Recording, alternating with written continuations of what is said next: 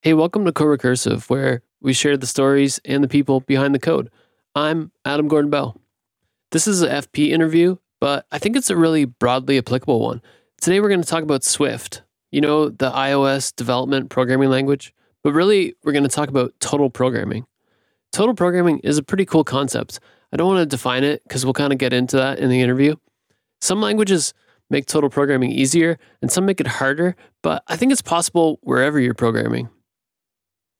And it really just leads to more reliable code. In my mind, this idea of totality is kind of associated with functional programming, but I don't see why it has to be. Uh, I think of it as like a technique you can use anywhere, and it's uh, just a super powerful guidepost. You know, it's kind of a great perspective for thinking about your program. Andre, who we're going to talk to today, that's what he wants to talk about. How this idea of totality and totality checking it just led him to write better iOS apps. Andre Videla is an iOS developer and functional programming enthusiast. Andre, welcome to the show. Thanks. Thanks for having me. So, you have a great uh, post on Medium about how uh, Idris and type driven development inspired you and, and, changed the way that you write uh, Swift code. Um, so, I'd like to kind of start with some maybe background and then uh, dive into that. So, for starters, um, for those who aren't familiar, what is Swift? So, Swift is a programming language that has been introduced by Apple a couple of years ago and is mostly used in the industry as a, a tool to develop iOS apps. Um, people use it also to start writing server code to go along with the iOS apps. And it has uh, some following on Linux also for general purpose like command line tools it's a programming language uh, that is quite interesting in the sense that is both uh, very high level, but also low level in the sense that you you need to think about memory and you need to think about how you um, move references around. How is Swift different from Objective C, which was the previous language for iOS? So, when Apple introduced uh, Swift they have this great, very great slide which says uh, Swift is like um, Objective C but without the C. it's quite funny. I don't really agree with that, but it's it's still very funny to see it that way. Uh, I, I, think what they meant is that it's um, all the nice features that we like to use in Objective C or would like to use more of in Objective C without the problems of having to deal with unmanaged memory and unsafe references, for example. So the differences are mostly, well, are in the type system. Uh, Objective C has a very, I would say, weak type system in the sense that it doesn't really help the programmer a lot. It helps the machine mostly. Uh, it helps the machine knowing uh, what to allocate, where, how much size it takes. Just like C, the, the, the type system of C is mostly there for the machine, not for the, the programmer.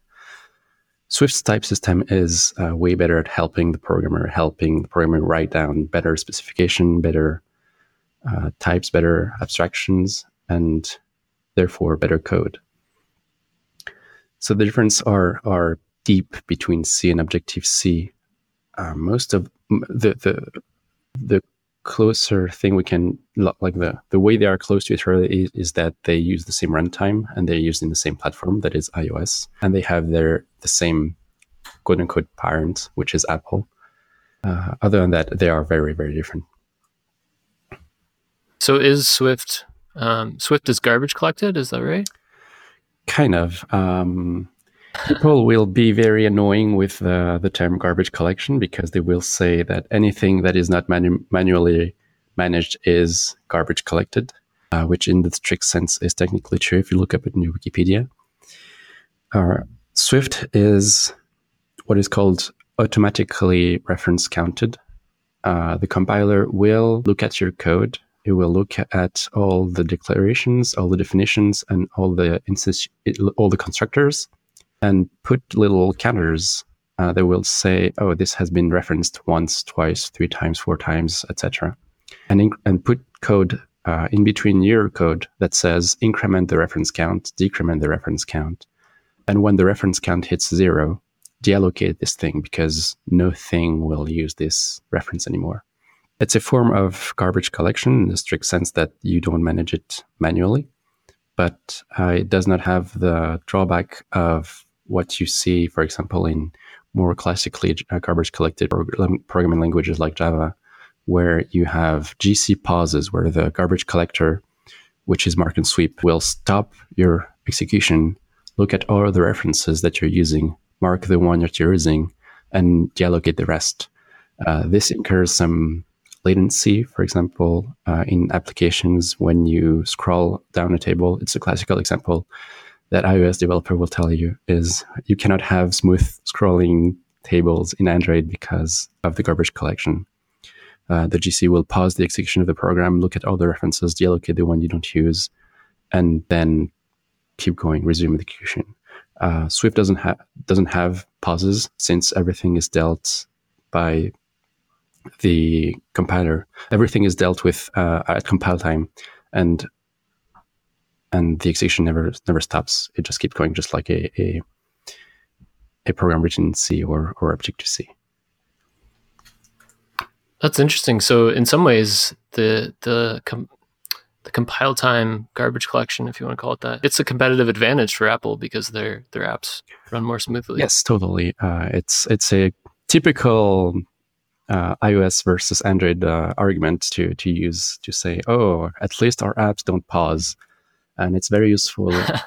it's very useful when you you make things like games because um, in on the Android platform, whenever you you start allocating lots of stuff or are very dependent on the resources of, of the of the device, which are inconsistent across all devices, even iOS. Uh, you really want to have consistency in performance, and the garbage collector doesn't. The garbage collector of Java doesn't allow this. Uh, ARC allows somewhat more predictable performance uh, when when comparing you know memory, memory allocation.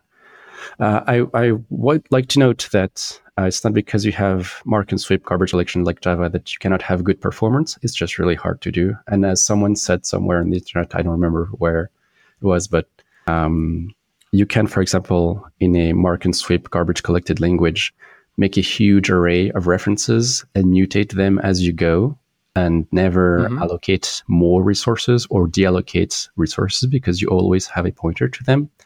And that is very close to just having a huge buffer in C and putting stuff in it. And someone said, um, whatever your programming language, if you want performance, it will, no matter what, look like C. Because you have a buffer of references, you put stuff in there, take stuff out, and that's just what you do in C. But that's a that's a sad thought to me. Um, so, how you know what you're making me think of is is Rust. Yes. Um, so how does how does the garbage collection in Swift vary from Rust? So I'm I'm unfortunately I'm I'm quite unfamiliar with Rust. I've tried to to use it once and I made a, a toy ray tracer. Turns out uh, making a ray tracer is not the best way to learn Rust because uh, I don't know how. Uh, are you familiar with uh, ray tracing and graphical methods? Uh, no, let's just uh, so let's let's go, let's go through this very quickly. So, uh, a ray tracer is a way of rendering 3D scenes where you put a point in space and you have a set of objects in the same space, and from this mm-hmm. point in space, you will project lines as if they were photons, like uh, particles of light, and see how they behave in this 3D space filled with objects. And the goal is to, by emulating um, trajectory of photons, emulate the way light bounces off objects to go from, for example, the surface of a table to the surface of a wall to the eye of the camera or the viewer. And that's a, a rendering technique that is uh, quite useful for reflections, for example, because as you can see, it's really natural. Like you project your point somewhere if there is an object that intersect this this projection, you can just bounce off it and then keep going mm-hmm. until you know you you do 13 or 15 bounces, and then take the color value of this ray of light. and this will give you one color, one pixel on your screen. And it's so that's basic basic ray tracing. A, a ray tracer can be seen as basically a function from, as I said, a set of objects and a, a, starting point, like the position of the camera in this in this in this space, mm-hmm. and it gives you a 2D image. So it's a it's a function from a space, a set of objects, a camera to an array, a 2D array. And uh, as, since you can see it as a pure function, uh, you can implement it using mostly pure function. You don't have to use state. You you can go very easily and very naturally toward very basic linear algebra, and that makes Rust very not. It doesn't make Rust shine. Doesn't make the features of Rust shine because you can write everything as um, integer copy instead of referencing uh, and mutate objects. So that's my experience with Rust is basically writing pure functions and writing it just like Swift. So you, you copy everything and you never reference anything. So unfortunately, I, I cannot tell you much about how different it is from Rust. Uh, I know that Rust has the borrowing mechanic that is extremely uh, useful for this exact purpose. That is referencing stuff, passing references along, and making sure you don't reference something that is already borrowed by something else in case you mutate it and break uh, this this assumption that your reference is safe where it's actually not because it's been mutated by something else. Uh, but uh, unfortunately, I don't have like programming experience with it. One of the features that kind of makes Rust exciting is this way of that you could share hmm. share data across threads, exactly, for instance. Exactly. But if every if everything's immutable, then there's no advantage there. Exactly. So uh, back to Swift. Um, how how are nulls handled in Swift? So the goal of Swift when it came out was um, as they said, to do Objective C without C, which meant uh, to make it a to learn from the the mistakes of previous programming languages. Uh, I say mistake, but uh, people would say features. What I really mean is let's let's make a decision about what kind of bugs we allow in our language, and they decided that null pointers were not a acceptable bug to have uh, in this day and age.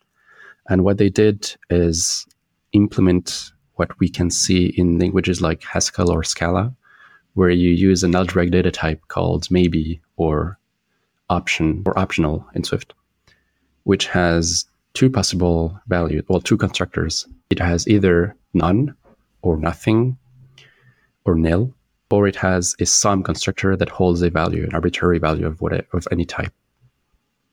And uh, Swift does not have null pointers. It has some magic behind the scene to be smart about what is a null pointer, what is not, and represent them uh, as nil.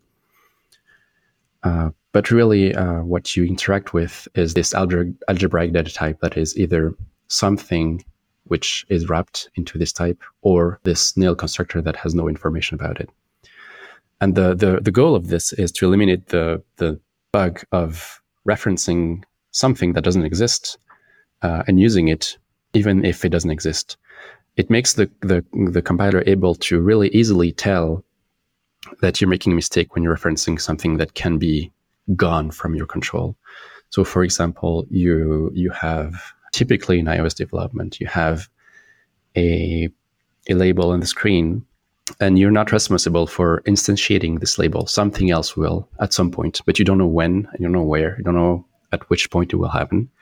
And maybe mm-hmm. that when you're trying to use it, it's not there yet or it's it's gone. And the way it's represented is using optional.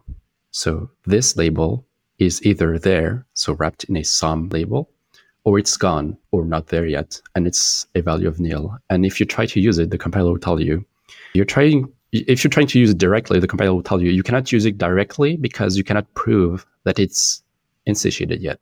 You have to to do some case analysis to say, is it there? if it's there, I can use it and it will do this. And if it's not there, I will do something else. Either ignore it or maybe do the instanti- instantiation and then use it.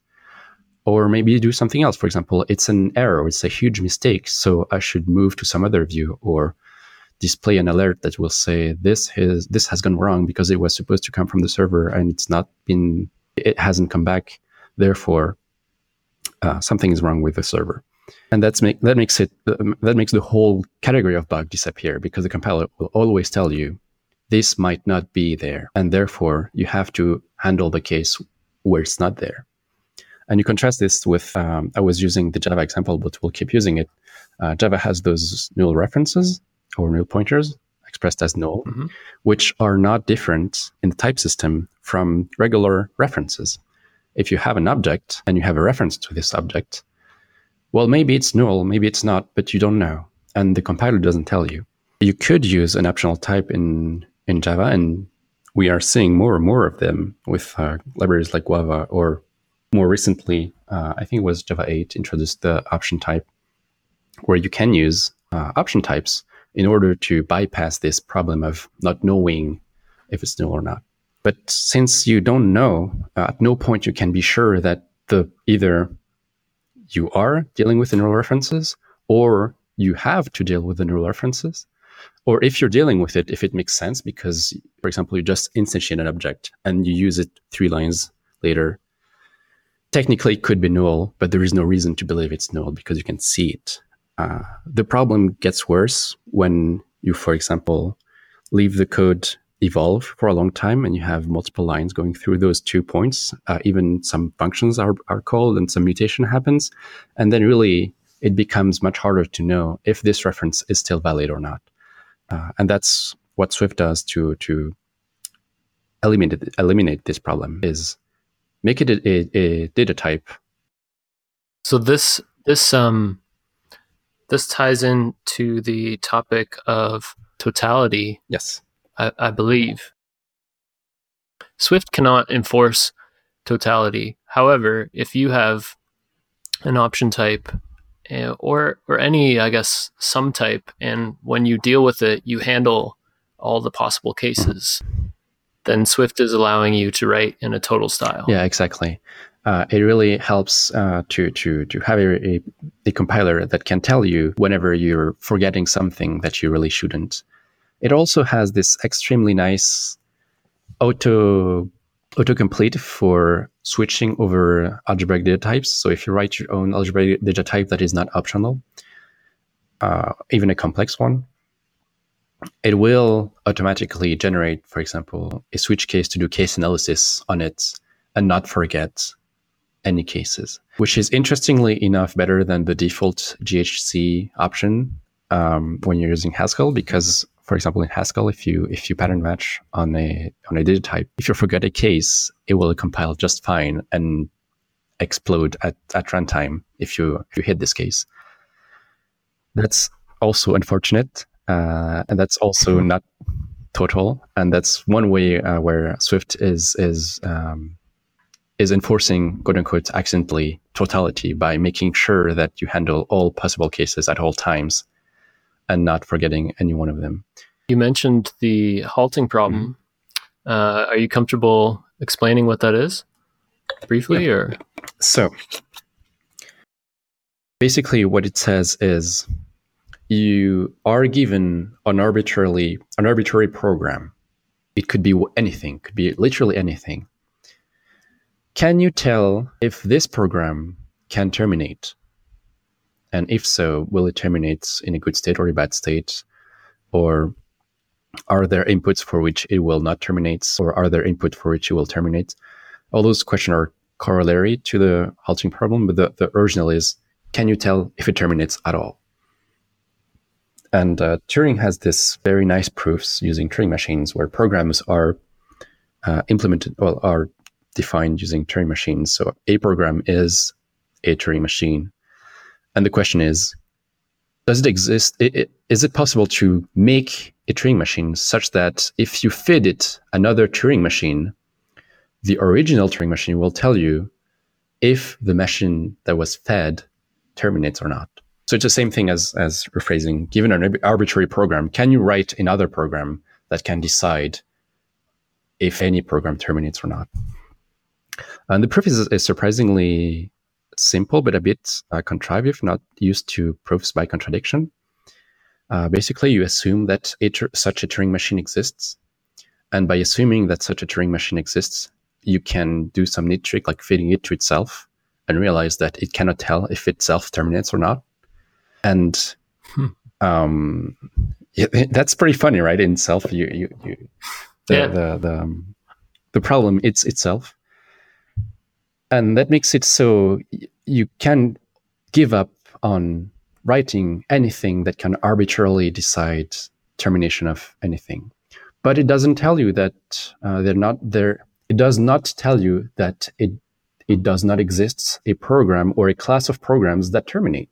And that's what we're betting on with uh, languages like Idris and Agda is that we know there exist some structures that always terminate. So, for example, if you have a function like map on lists, you can pretty easily prove that it always terminates by saying that if you take the definition of a list, it's two constructors, either nothing or the the, the tail of the, the list, like the, the last element, sorry, the last mm-hmm. empty element, or it's a concatenation between a head and another list.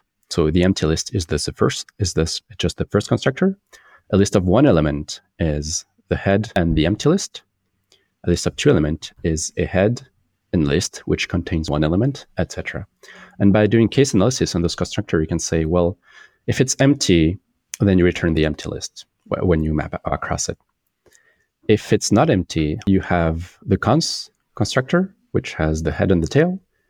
If you take out the head, apply the function on the head, and concatenate this result with the recursive call of map on the tail of the list using the same function, what you just did is define a recursive call on a constructor that is smaller than the constructor that you were given to begin with, right? Because you, since you analyzed mm-hmm. the cons case, the list that is inside the cons case is by definition one smaller than the list that you were given in argument. And since you're doing recursive calls, you cannot prove that arbitrary recursive calls always terminate, but you can prove that if you make arbitrarily, uh, if you make recursive calls on constructor that are always smaller, they converge toward a base case, which is our empty list. And that's one structure that we know always terminate. If you have a function or a program that makes self-recursive calls using constructor that are always smaller because you were able to destructure them using case analysis, then this function will always terminate. And that's that's how Idris does it for for uh, for some cases. So because because um, a recursive call and induction are kind of the same exactly, thing, right? Exactly. Hello. Yeah, sorry about this. We're having some technical difficulties. Yes, you cannot trust um, technology when it's not total. exactly, exactly. So, um, and at its root, in a in a very simple fashion, a, a function being total means of all the possible input that come into this, uh, we have to handle all of them. Is that is that how you would characterize it? It's it's uh, one aspect of it. Yes, uh, it's probably the most important one when we're dealing with programming because we rarely write programs that go forever accidentally, uh, unless we make, as I said, either a very trivial mistake like while true or a very complex one with uh, multiple um, recursive function calling each other. Uh, that's the case we we see most often when when programming nowadays is yes you have to handle all the cases not ignore any of them and make calls to other functions that are always also total because otherwise you're going to prove that your function is total if you're calling something else that is not. In in the mathematical sense, like divide by divide by zero is is an interesting case. Uh, if you if you have a function that takes all mm-hmm. you know integers and then mm-hmm. divides them, um, but it takes two numbers and divides one by the other. There is a case where where it's not total. It's not defined when you divide by zero. Um, so math cheats because you can always say that uh, so, so what you described is uh, called non like very. Uh, it's a very not original way of uh, calling it, but it's partial function. So if it's not a total function, it's a partial mm-hmm. function. Why is it partial? Because only only a subset of all the the possible arguments can give it give a result.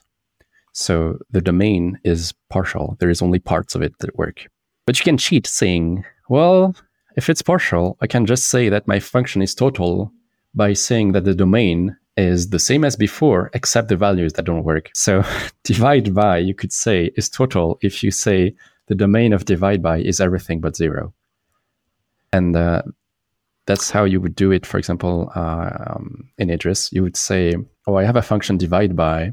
It takes a natural number. It takes another natural number. And it takes a proof that the first argument is not zero. Oh, sorry, the second argument is not zero. And by giving this extra argument as a proof, you what you do is that you constrain the, the domain without changing the input output type.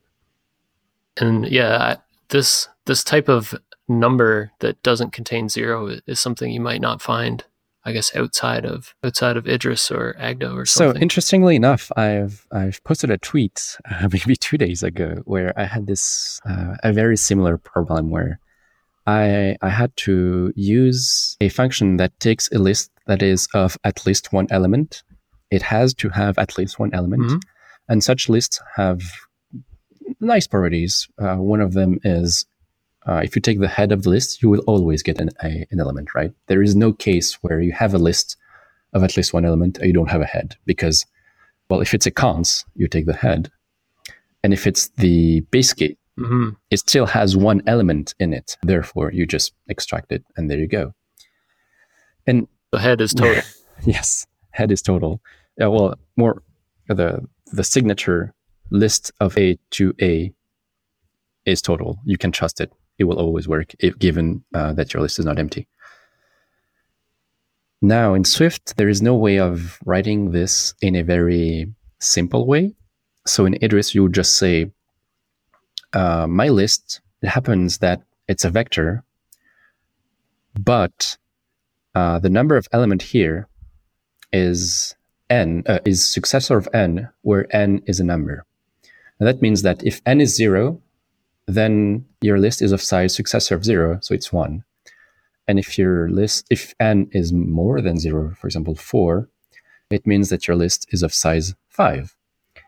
And you realize quickly that, uh, well, you have, have all the possible numbers except zero.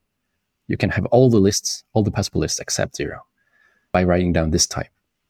And it's very easy to write down mm-hmm. this type and it's very easy to handle the proof because you can just say, oh, figure this out because, you know, I used this constructor before, therefore it has to be not zero. Therefore, this function can be called at this time. And uh, makes it easy. But in Swift, there is no way to write this function signature down. So what you have to do is to write down uh, a data type that is just like lists so you have to write enum non-empty list of elements is either something or cons, and then just rewrite the whole definition of lists. And that's annoying, right? Because you have to. Uh, it, it's it's fine, right? Because Swift has protocol and protocol extensions, so you can just give it the sequence protocol, and you get map, flat map, filter, drop, etc. for free. But still like I don't know, it was 50 or 60 lines of code uh, that you have to have somewhere in your code base will call a library for this, or it's also 50 lines that can contain a bug in it, uh, like I don't know, for example, your reverse. My my my first implementation, the constructor took an array and returned um, an option of non-empty list because the array might be empty. If the array is empty, then there is no list to construct. Then you return nil. If it's not empty, then you return some non-empty list which makes sense, right? But the way I constructed the list was reversed. And this is not something Swift can tell you. Uh, and, this are mm-hmm. this is dangerous, right? Because you you get in, you get into a situation where you want to express some things, but the type system is not good enough, or the compiler does not give you enough guarantees about what you're interested in, and therefore you make very unfortunate mistakes that you could avoid with a different type system. An interesting example you brought to mind is um, like moving beyond head, if you wanted to get the the uh, nth element of a list, so say you want to get the the fifth element. Um, if you want it to be total in the sense that you don't want to crash when you access the nth element and realize it's not there, is you have to return a data type like option or maybe, or even result, mm-hmm. and say in case it's not there, in case I, I overflow the array or overflow the list, then return the special value that indicates uh, that you, you overrun the length of the list. And uh, that's, that's what uh, option is very useful for in Swift because you, those cases are, uh, are they happen very often, and there is nothing you can do to to prevent them. Uh, partly because of the type system. Now, um, I feel like it sounds like I'm I'm a bit um, talking about about Swift type system because I'm saying, oh, it's so it's so inferior to to Idris's type system because you can in Idris, for example, you could say the function take nth takes a list, but it also takes a proof that the list is of size at least n, and then you're safe because the only way to call this function is to both have the list and the proof that it's of a certain length. And then if you try to make a call where you don't have the proof of the size of the length, the code will not compile. It will tell you, I cannot prove that n is of at least this size. Therefore, this function might not, like, this function does not type check because I'm missing an argument. And it's really useful. It really helps. But uh, in day to day programming, uh, it's really a very nice step toward towards better programming to at least have optionals in Swift. I think it's a very good step for programming in general to have programming languages like Swift, which merge uh, both performance and low level code and high level abstraction like algebraic, algebraic data types, uh, protocol extensions, protocols in general, uh, unions, etc. So Swift is has all this um, machinery to work with optionals, and it's very useful to achieve totality, even if it doesn't have all the uh, all the proof mechanism that Idris has. Very true. You, you mentioned protocol mm-hmm. extensions. What what are protocol extensions? So uh, some people who are familiar with uh, Haskell or, or, or Scala will be very happy to know that Swift has uh, enough uh, tools to have some way of implementing type classes where you can say this type has uh, if this this well this type has those properties and therefore whatever type that conforms to those properties have those other functions um, it means that you can write for example uh, generic operators for example map filter flat map uh, on things like uh, new new data types that you you create yourself. Um, it's a bad example because it doesn't have higher kind of types, so you cannot actually define map and flat map generally. uh, but what you can do, for example, what I, I what I uh, very often do is that I have a file somewhere called algebra where I have monoid semigroup defined somewhere with a with a a uh, what is it called? The the plus operator basically between two values of the same type given a third value of the same type. And that's already very useful because there are so many so many types that you can write yourself uh, that need this property but they don't have it by default so if, if you can just define a couple things on this type do a protocol extension saying uh, i have this type it comes from somewhere but it conforms to monoid then you get uh, the plus operation and all all the, the, the goodies for free, uh, and that's very nice. That's also what happens with, um, for example, I mentioned uh, the non-empty data type. You can conform it to mm-hmm. sequence by a protocol extension, and that gives you map and flat map and filter. It's not the monadic flat map, etc., but it's already good enough. Um, that's uh, really a way to get a lot of functionality for free by uh, conforming to a type that is not a type that you were either aware or existed at the time of the of the definition of your of your data type. So, do you think that Swift should have higher kind of types, or you think that this? Uh, actually, uh, well, so there is this uh, very funny way of thinking of, of programming language that is, uh, programming language don't have features; they just have dreams.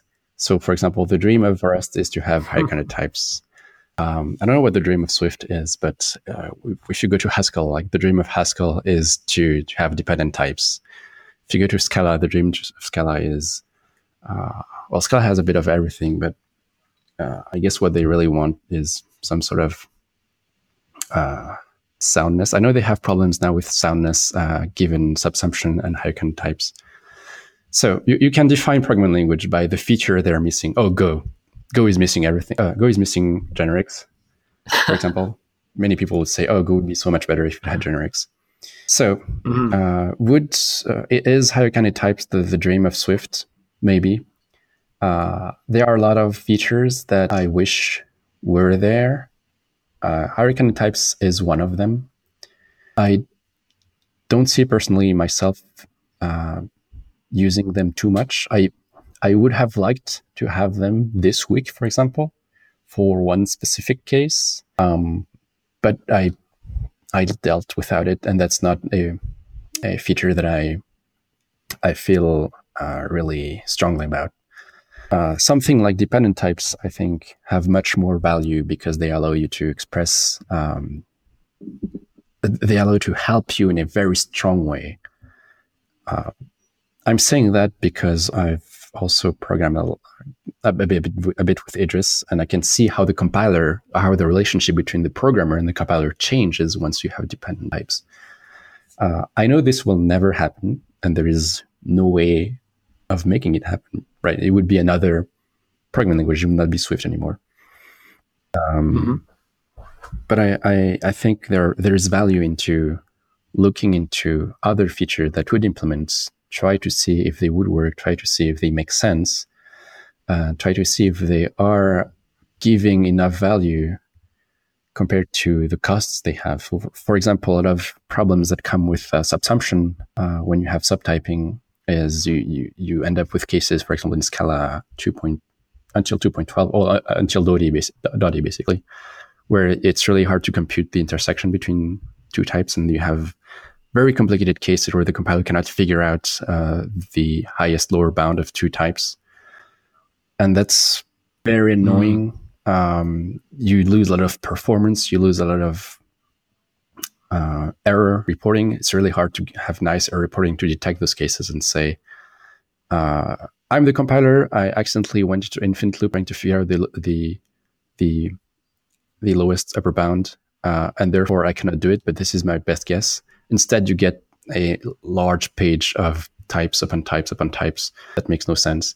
So adding features to programming languages, adding features to programming languages is nice. Higher-kinded types are nice. Now I don't know if it makes sense to add them in the Swift compiler, given its state, uh, given how useful they are, and uh, given how complex it would be to implement them.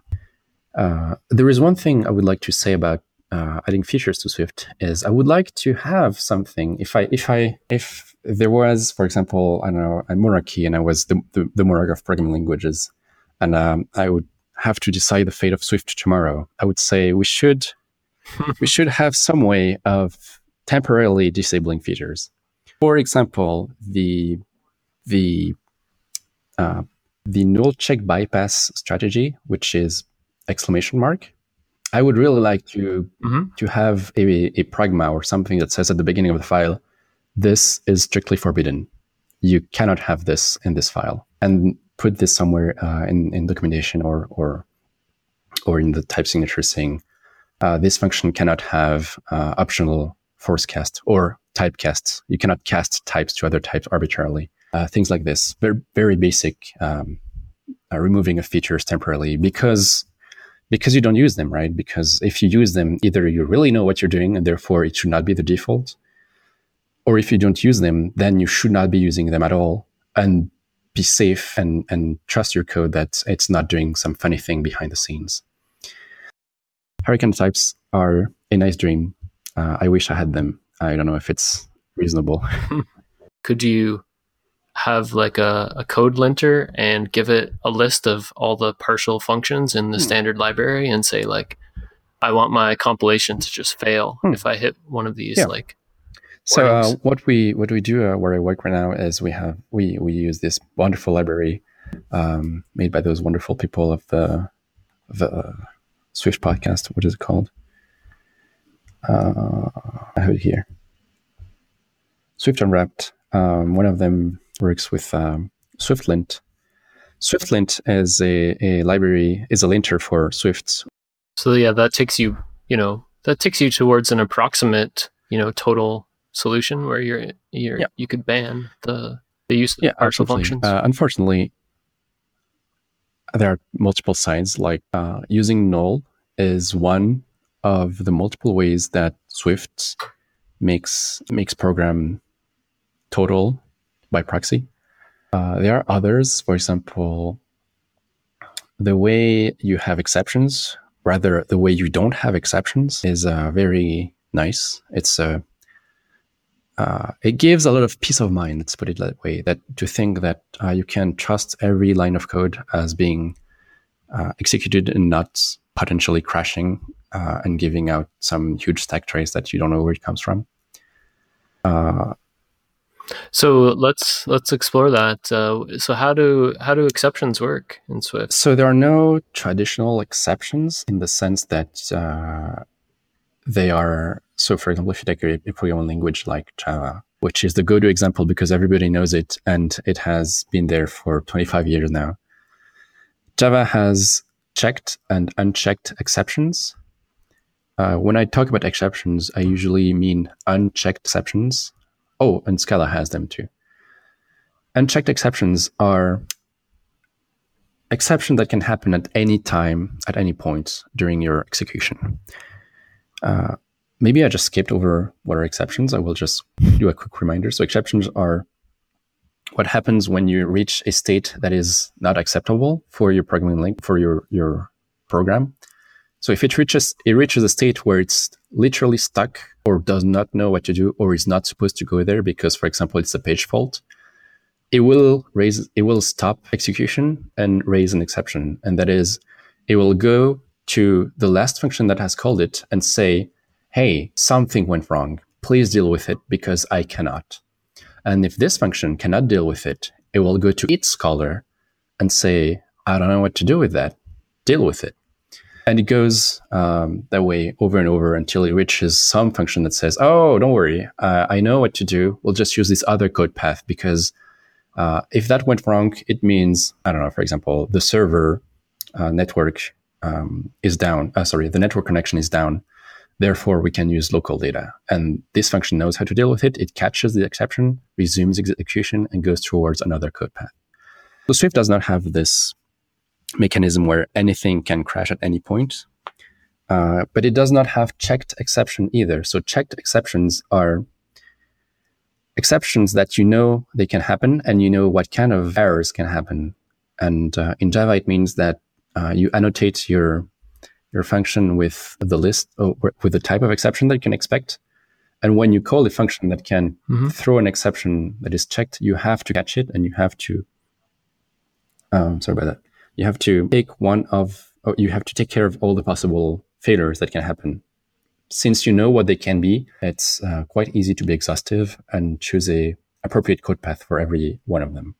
Now it's a bit of a, a it's not a solution to everything because checked exceptions are quite annoying to deal with, especially when you have multiple of them stacked together or nested.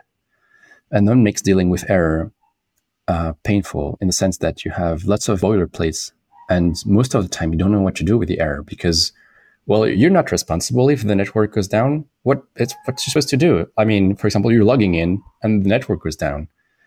Well, you can't log in, I guess. So you just stop or crash, or if it's an assumption that uh, your program makes, um, if this, this, assumption is broken, then it makes sense to crash. So there is no reason to catch this exception. So what you will do in the catch block is just throw another exception or just plain crash right here. So it's not a solution to everything. Um, Swift solution to this is to have a another annotation that says this can throw something but we don't know what it is. And uh, it's a form of checked exception, except it's you could say it's worse than Java because you don't know what kind of exception you can expect. Well, what kind of errors? but they have nice um, they have nice um, utility around it. So, for example, if you have multiple exceptions or multiple functions that can throw exception, you can bundle them together in a block and it will all go fine. You can also uh, do something interesting that is if you have an exception and you don't care at all about the error, you can transform this into an optional and say, if it's an error, just put nil instead. And if it's nil, I know something went wrong and I know how to deal with nil because I've been dealing with nil my whole life with my whole program in Swift. And that's one way to deal with it.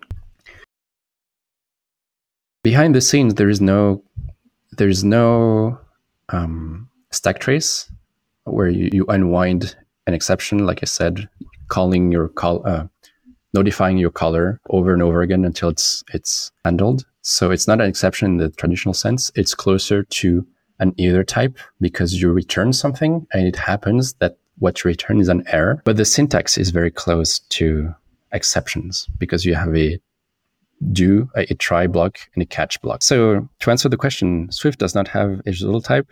Swift exceptions are technically like result types because you return either of two things without unwinding a stack, but there is mm-hmm. no uh, stack unwinding like traditional exceptions.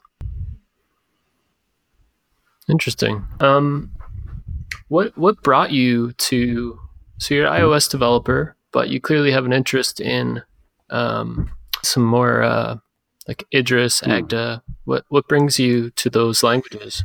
So my my, my history of programming is um, interesting because I I've uh, like like many people started uh, programming making games uh, because video games are very very nice. You you play with them, you learn with them, uh, you have very good experiences, and it's a way to to exhibit your your your creative like impulses if you want to to do something but for example you're not confident in writing or not confident in singing or it's too hard to learn music uh, you might and you're used to video games you might think oh when i'll grow up i'll just write video games because i love them.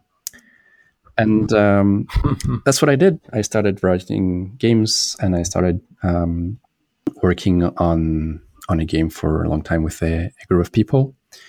And doing that, I discovered that there are problems that I would like to solve that my programming language cannot solve. Or if it can, it cannot uh, do it in a way that I would like to, to do it, cannot express the things I would like to express. So I discovered languages like uh, Scala and Haskell and uh, was very happy with them for a while until I discovered that, uh, again, they have some things that I would like to express that they, they don't allow to express and with a bit of, of time and a lot of work, I discovered that there exist programming languages that allow to do this, and they are theorem provers like Coq. And and I tried Coq for a bit, but it's not a let's say it's not very ergonomic for programming uh, actual programs, right? You you wouldn't write you wouldn't write games in Coq. You could. Uh, I I don't recommend it. Uh, and then I discovered Idris uh, as a, a programming language with dependent types, which has all the nice things I like, um, like the Haskell syntax, like dependent types, and like and like its um, its ability to express formal um, properties, mathematical properties about your program, uh, like simple proofs and more complex proofs. And it's a way of writing proofs also that I really enjoy because it's very hands-on. Some people will will say that it's barbaric because you write your case analysis uh, in a way that is not automated. Uh, if you know about Coq, you know about the tactic system. And the tactic system allows you to write proofs in a way that is extremely expressive, extremely simple and automated, um, in a way that allows you to extend your proofs very easily. And if you do it in Agda or Coq uh, or Idris, if you try to change something in your proofs, you will have to change a whole bunch of stuff. So it's not very useful. Well, it's useful, but it's not very ergonomic for a couple of things. But it allows me to to express uh, some problems that I would like to solve. And um, I said this like in in 30 seconds. Uh, this evolution took I don't know 10 years to go from basic basic making games to looking at um, dependent types and type theory and category theory and, and actual algebra. Uh, it's a it's a huge learning curve um, but it's I think it's it's worth uh, it's worth it. Uh, it's worth going through because you you you really learn to do to recognize patterns, to write code that is that strives for those uh, algebraic properties. And once you you realize that you can use those, as those algebraic properties, you can write code or you can make architectures that don't have to be so complex and can use things like type classes to generate code that you you would uh, not have to write. And code that you don't write is code that is trivially correct, and that makes your code bases nicer, and that makes your maintenance nicer, and then it makes your day easier, etc., etc. So I think there is very large value in learning more formal programming language, more formal ideas, more theoretical subjects like algebra when you're a programmer because you can use this knowledge, maybe not directly, but it, it trains your brain to to detect patterns and and apply them where where it's useful. And it's also a very very nice community and very nice uh, field of research. I'm glad that you were able to take learnings from you know a more abstract area and, and they mm. that hmm. they help you in your mm. in your day to day. So what um if if everybody all of a sudden had knowledge of of all this information and and we all were writing you know in, in a total style. What what would software development look like it would be very slow. It would be very very slow. It's already really slow as is. Uh, one drawback one huge drawback of, of writing in a total style is that uh, lots of stuff that you don't care about has to be handled. And most software nowadays don't care about those details. So you would you would waste a bunch of time defining or proving properties about your architecture, your data types that really are no they're not interesting for for the end product.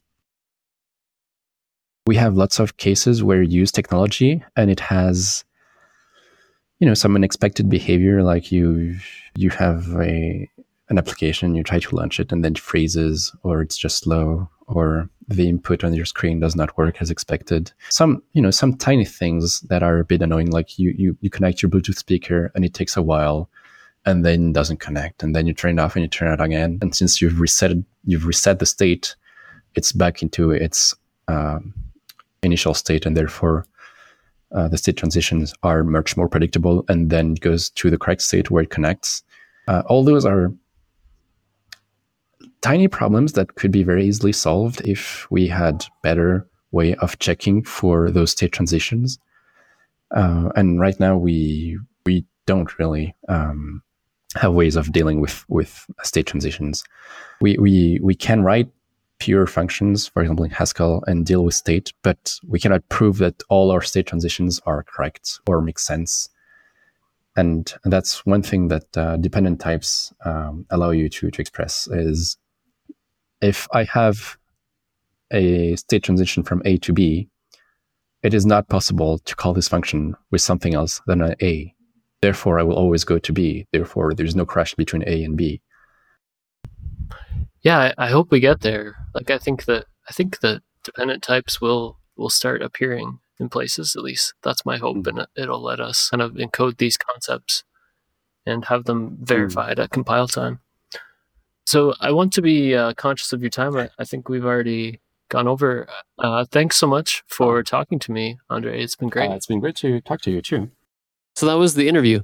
If you like this episode, do me a huge favor and think about who else might like it and, and share it with them. For me, sharing a tech podcast that I like just means sharing it in my company's Slack group. There's a off-topic channel, and I just throw it in there. Yeah, so if it's the same at your work, yeah, share it out right now, the main thing I'm trying to do is just grow the podcast listenership. Until next time, thank you so much for listening.